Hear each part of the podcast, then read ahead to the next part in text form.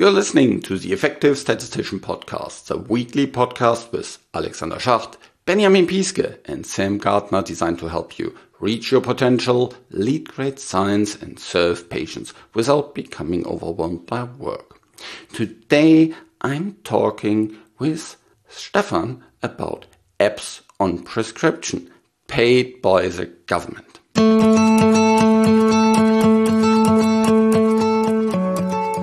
We are mentioning a couple of different resources for the background here and you can find all of these as long and lots of other content on theeffectivestatistician.com so check out all the different resources on the homepage.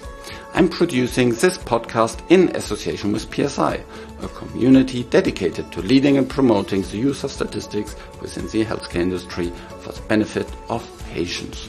Join PSI today to further develop your statistical capabilities with access to the ever-growing video-on-demand content library and many, many more things. Visit the PSI website at psiweb.org to learn more about PSI and become a member today.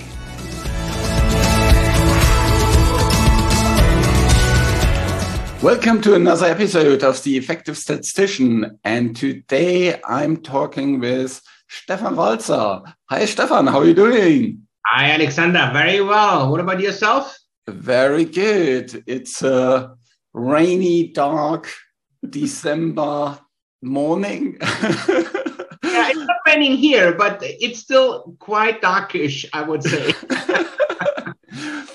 but we are talking about a topic that is pretty new and and I think it will be yeah really important for the future. And um, well, in other areas, I think this digital landscape has already kind of you know reached many different things in in our healthcare regulated healthcare environment. It's something yeah pretty new um, I think there's because of all the regulations, there's always a little bit of a slower move here. But um, before we dive into this, let's introduce yourself first. So, so, what's your background? How did you get into healthcare? Yes, perfect. Thank you, Alexander. I mean, thanks also for inviting me to the effective statistician. I mean, I'm actually an economist. I mean, I like to have statistical courses long time ago, obviously. But um, uh, from background, I'm an economist. I, I, have a PhD in health economics and also a postgraduate diploma in clinical trials. Um, so I think that was probably the kind of path already a bit into health and health economics.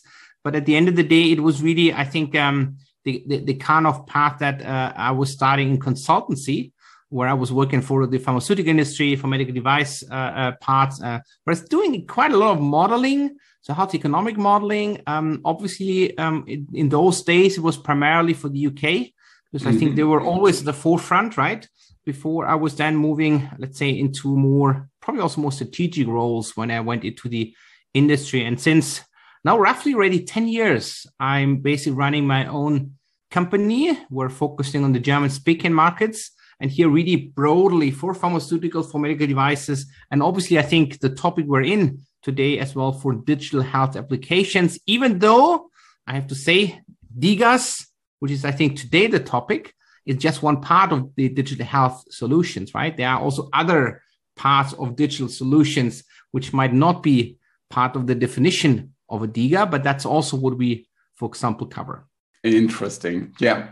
So you just already mentioned the word DIGA, which is a an abbreviation for for a German word. So, what is a DIGA actually? Yes, I, think actually very good question at the end of the day, and I think you also I think uh, pointed out already. It is an abbreviation of a German ver- word, right? It's digitale Gesundheitsanwendung in German, which I think can be translated in a way like um, digital health application. But that last word, the application, is sometimes a bit misleading, right? It's not always about apps. I mean, we yeah. always have a lot of discussion and question. So, do we need to have an app in order to be a DIGA? Which is not the case, right? I mean, there's a definition, and an app could be, but you could, for example, as well, um, let's say, develop your DIGA as a let's say using a browser function or something, right? That you can just access it uh, via a browser. But at the end of the day, I mean, we have different, let's say, um, parts of the definition. I think the very first one is coming from the regulatory side, which is um, you need to have a a, um, a CE certification, obviously, and it needs to be a medical device class one or 2A. That's already, already very important because at the end of the day, depending a bit which digital health uh, solution you have, you might also end up in a class 2B, right? Which is then not or no more the DIGA pathway to get reimbursement in Germany, but that is then another pathway which leads directly through the Joint Federal Committee in Germany, the GBA, which is then a method evaluation, not part of our discussion today. It's too complex and complicated, I think. Okay. that, that's okay. the first one, right? So it's just class one or 2A. So you need to tick that box. If that is ticked, then the second point is let's stop there for a moment. Well, so so what is class one and class 2A? I mean, the let's say to make it really simple i mean it basically just says that um, the the let's say the risk classification is quite low right i mean mm-hmm. it can basically not harm the patient to make it very simple right there are very specific definitions of that i'm not a regulatory expert but i mean there are very specific definitions and that's basically where you um, can then classify that. I mean, the more you're going up, so 2B and 3, that is basically where you I don't want to say that you're you you can or let's say you do automatically harm patient. I mean that's not the case, right? It's same when we speak about drugs, right? There are side effects and uh, and uh, and uh, let's say complications maybe, but that's not saying that you're harming patients, right? But there's a given risk behind, and that's also I think what you need to take into consideration when you think about risk classes for medical devices. So the lower the risk in a way, obviously, the, the, the more you have then the kind of definition of a risk class one or 2A. Okay, so if I think about medical devices that are more risky, would be kind of stents or things like these, exactly. more more invasive stuff, uh, and and not something that is you know a browser or an app or things like these kind of things. Yeah. In general, yes. But I think here we need as well to to keep an eye on. I think the more you would, for example, go into um, artificial intelligence or so, mm. where you say you have a program which might have an impact and an effect on the uh, let's say on a recommendation what to do with the patient, right? In terms of treatment, treatment decision. Mm-hmm. The more it also goes up in terms of risk class, right? Yeah. Because automatically you just say there might be an effect and an impact on the patient. If it's yeah. rather something like, you know, you're calculating maybe a probability of, I don't know, of a progression where you just say, uh, please uh, go to your doctor and get an appointment, and the doctor will further check, then there's always that, let's call it intermediate, right? Which is the physician before the next treatment step arises. And that brings obviously the risk class again a bit down. Yeah. So that's that's interesting. So um, let's talk a little bit about what would be aims of, of such applications. So, so I think there's a couple of different areas that this could play in. It could be kind of help or maybe even provide diagnostic uh, decisions. I guess it can help with monitoring the severity of the disease or side effects or things like that. It can help to, you know, as you just said, you know, trigger certain kind of monitoring uh, discussions with, with physicians. Um, are these kind of the typical areas where these things would play a role? Um, I think you you have probably already mentioned a lot of those areas. Absolutely, I think monitoring. I think is the is the first thing where probably everybody has in mind, right? I mean, um, if you have a disease and you can basically um, let's take the simplest case, right? I mean, we all know the the, the Apple watches, right? and they can now as well, let's say, um, collect your information on, I think, on, on blood pressure or on um, heart on rate. Yes, heart rate, exactly. So, I mean, if if you take that and could, for example, combine it with an algorithm which could calculate, let's say, a, a risk for a heart failure or for a myocardial infarction, etc., this would be as well an application, right? Where mm-hmm. you just say there's collection of data, then there's a digital component of it, which is calculating, that's the algorithm behind, and then there might be an alert, right? Which could be on your watch, which could be with the caregiver, which could be even with physician, which might be a bit tricky when you when we're uh, speaking about DIGAs. But this is the kind of ultimate let's say pathway. You're totally right. I think not to forget, I think, and we have quite a good number there is, for example, also psychoeducation, right? Mm-hmm. I mean, yeah.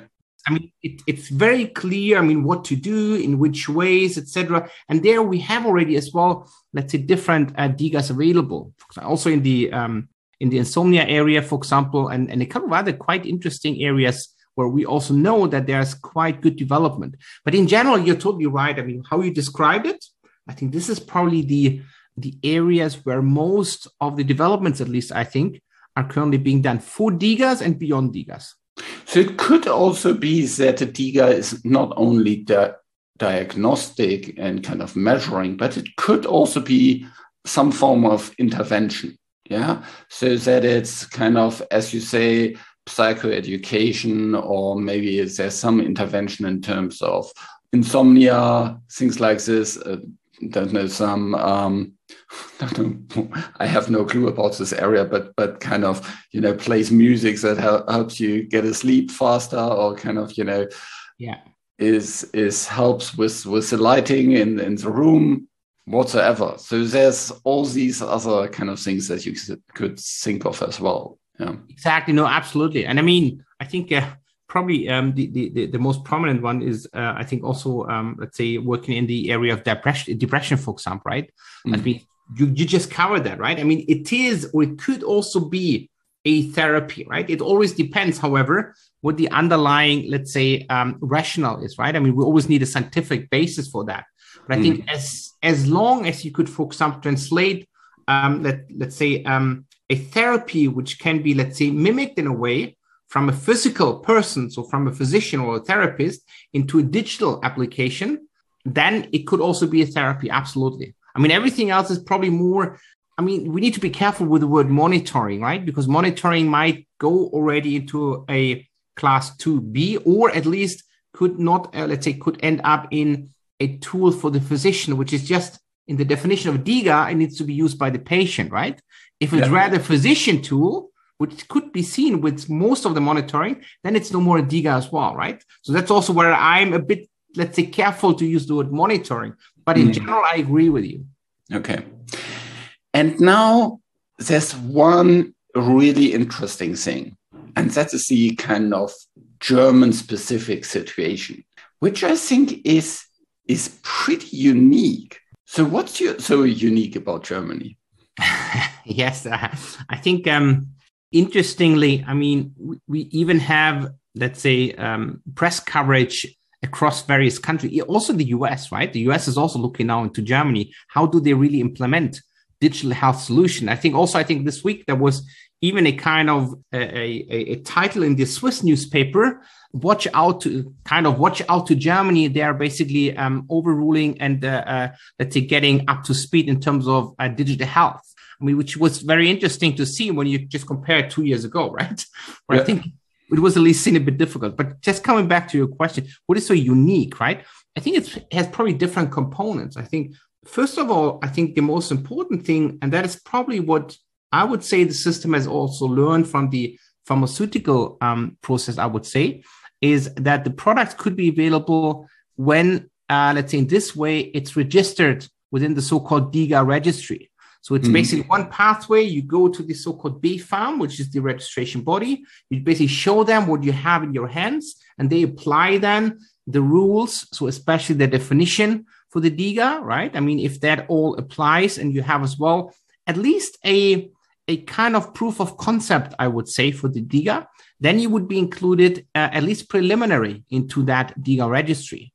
And from that moment, the, the DIGA is basically included in that registry it could be used by the patient, and importantly, it's even being reimbursed by the insurance funds. And I think this is probably the very unique situation.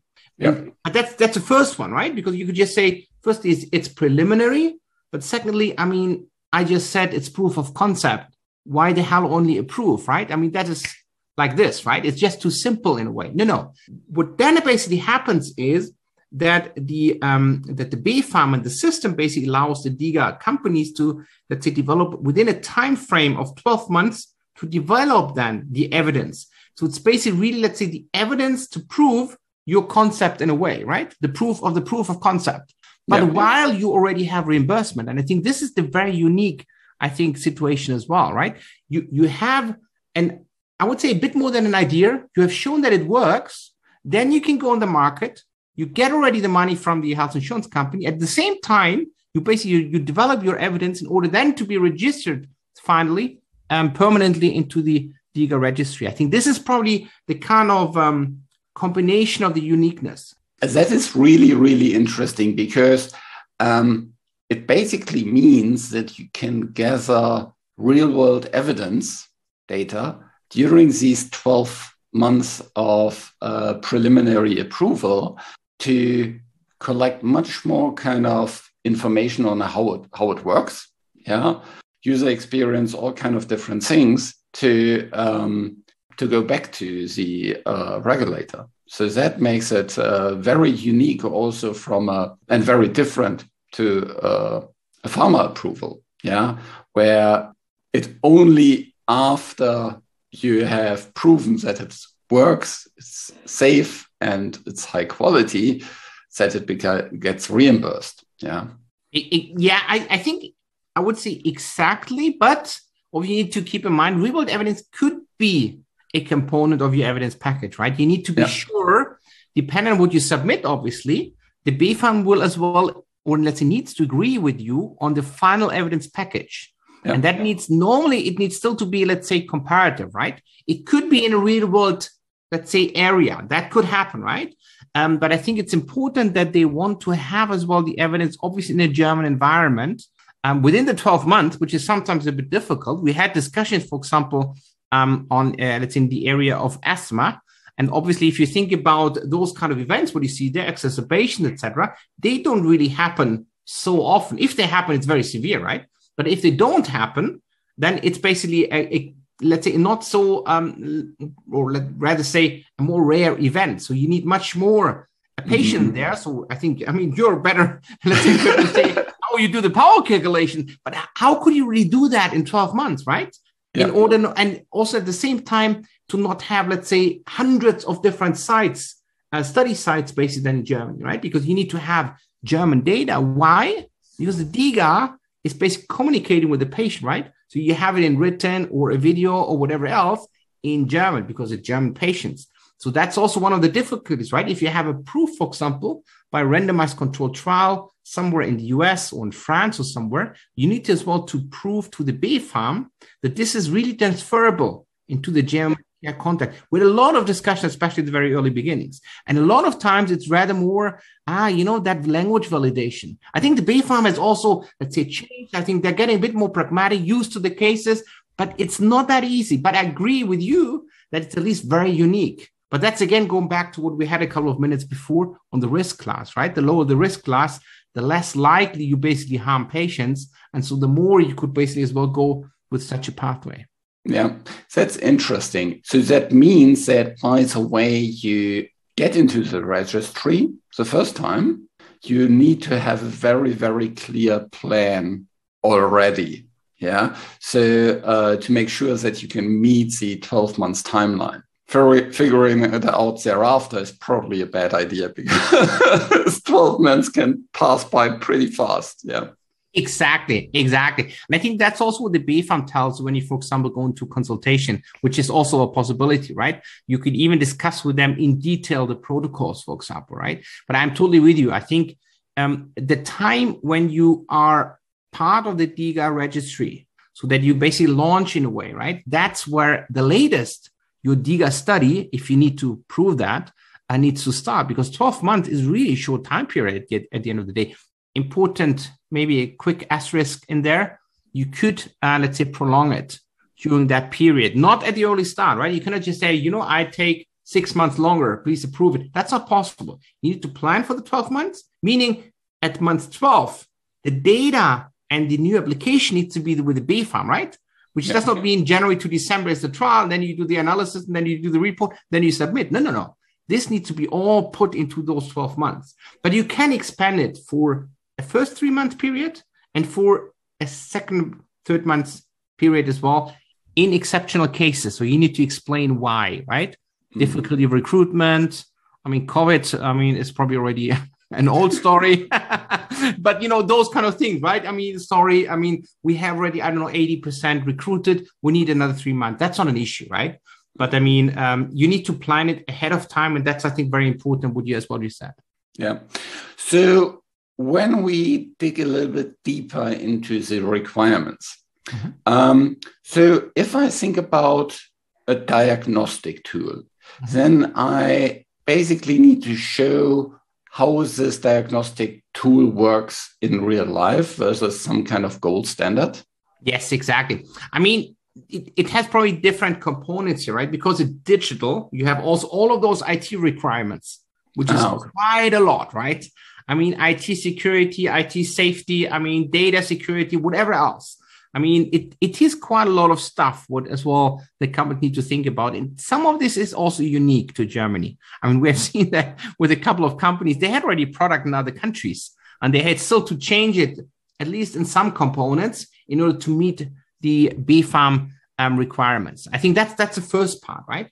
The second part is then, I mean, um, if you then have your product, you need to as well think obviously and to show how this obviously compares against the German let's call it standard of care, mm-hmm. which is maybe a bit different also to the pharmaceutical area, right? Where you a lot of times have another drug or so, right? I mean, currently you could probably, and in some cases, really just say, I mean, look, those patients don't have a digital, uh, let's say, application yet. So we just compared against patients who do not have that. So it's basically mm. kind of placebo, right? Um, what you obviously as well need to think and have in mind I think that's also, I think, where you probably as well have a good background. I mean, a lot of times I think companies are also running crossover trials, right? Because that helps okay. as well in terms of recruitment, right? I mean, how do you want to, let's say, satisfy a patient if they say, yes, I, I agree, I attend, or let's say I, I, I jump into the study, and I see obviously because you cannot blind it, right? I mean, you cannot just have a placebo DIGA. you have either the DIGA or nothing. So what is the what is the incentive then for the patients who do not get the DIGA to stay in the in the study, right? So that is why a lot of times that crossover comes as well into to effect. But you could also just say we only analyze the first part, right? But that's as well a discussion then with the BfArM, also from a, from a methodological perspective, how you best do that, right? Yeah, there's uh, with crossover trials, you can have all kind of different, uh, yeah, com- complexities. Yeah. And um, yeah, one of the safe things is just looking into the first period. Yeah. yeah. And and um, have that power to appropriately that maybe you don't need the second period. I would go with that. Yes. Okay, very, very good. Um, there is uh, there's a lot of references already that you can use to learn about these, and um, also, which is nice, lots of these are provided also in English, so not only in German, also from the uh, German uh, BfArM, from the German regulator. You can uh, learn about these things on the respective homepages, and we'll link to these in the um, in the show notes. There's one other resource that I would like to mention as well, and that is Stefan's podcast that he is also running now for, for, for some time. Tell us a little bit about this and who are the what's the target audience and what, what's usually the content? Yes, thank you, Alexander. I think um, the, the podcast was basically born out of the idea that, I mean, we got a lot of times, let's say, obviously very similar kind of question around market access, reimbursement, pricing, health economics, right? And a lot of times people as well just said, said, you know, we trust you because we know you already a long time, but it would still be good to have maybe the opinion of one of the other stakeholder within the system, right? And that is where we, let's say, started quite, um, let's say, lower based in a way, and where we had the first discussions with different experts, right? It's always in the area of market access, health economics pricing. Um, it's not always, let's say, in Germany or in Switzerland, Austria, where we have obviously uh, let's say our heads on. I mean, we have also, for example, upcoming episodes for digital health applications in the US. We'll have um, a kind of discussion with a Canadian expert uh, where we just compare the upcoming EU joint HTA assessment with the Canadian system and when they integrated that But we have obviously as well, because we have just discussed the DIGA pathway, we have as well had, um, for example, discussions with um, uh, with responsible persons from the BfArM, which are just currently in the let's say making, um, but also, for example, um, with the um, current head of the arbitration board of the DIGAS. I mean, he's also the former head of the AMNOG arbitration board, but uh, I think that you can probably already get quite some parts out of it. We have as well more general episodes, which is maybe going to negotiations more, where I think you can as well get quite a lot out of it, even though that a lot of that experience when we had the discussions is based on our drug experience, but the the frame when you have a look on the DIGA price uh, negotiation frame and the frame for the drugs is very similar in Germany, right? So, I mean, just watch it out. I mean, the, the name is very simple MAP, MAP, Market Access Podcast, and it covers a lot of different areas, but especially obviously for market access, health economics pricing. Yeah. So, uh, for all the statisticians that more work in the later phases of the um, development and want to learn a little bit more about how to launch a product, not just getting it approved, but actually bringing it to patients and making sure that um, it's covered uh, through the different systems around the world. Um, check out this podcast to, to learn more about uh, these kind of things and, and listen to stakeholders that live and breathe these kind of systems. Thanks so much, Stefan. That was awesome to have a discussion about uh, digital health applications, specifically to Germany. And I'm pretty sure this topic will be becoming a more hot topic in the future as well. Um, there's so many uh, possibilities and opportunities. And I, yeah, as you said, there's a lot of other countries that look into what is happening in Germany and potentially, yeah, copy and adapt from Germany. So um, that will be interesting to see in the future. Any final learnings that you would give to the listener?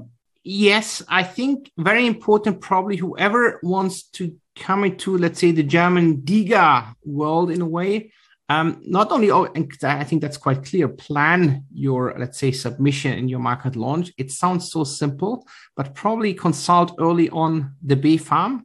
You can even do that in English. I think you just mm-hmm. mentioned that. That's a big difference to the to the drug area as well, right? You can submit your consultation request in English you have the consultation meeting in English, which is a lot of times much easier, especially when we maybe think about companies from outside of Germany. That's the very first and important one. Listen carefully what they tell you. I think when you run your clinical trials, I think it is probably for, I guess, for most of your listeners as well, a, a, a, a quite uh, probably call it a no-brainer that you have a protocol, a statistical analysis plan. exactly. You're laughing. We had companies where we needed to explain a clinical study report. But yeah. please, this is this is mandatory. I mean, how else could an institution really check what you have done and interpret the results carefully? So these are probably the two most important learnings, I would say. One, go and listen to the BfArM, the institution there, speak with them, discuss with them. And the second part, if you then run or if you have run already your study, please have your documentation up and ready. I think those are probably the most important things. Awesome. Awesome. Thanks so much, Stefan. And uh, stay tuned to learn more about uh, market access through his podcast. Thank you, Alexander. This show was created in association with PSI. Thanks to Rain, who helps with the show in the background, and thank you for listening. Reach your potential, lead great science, and serve patients. Just be an effective statistician.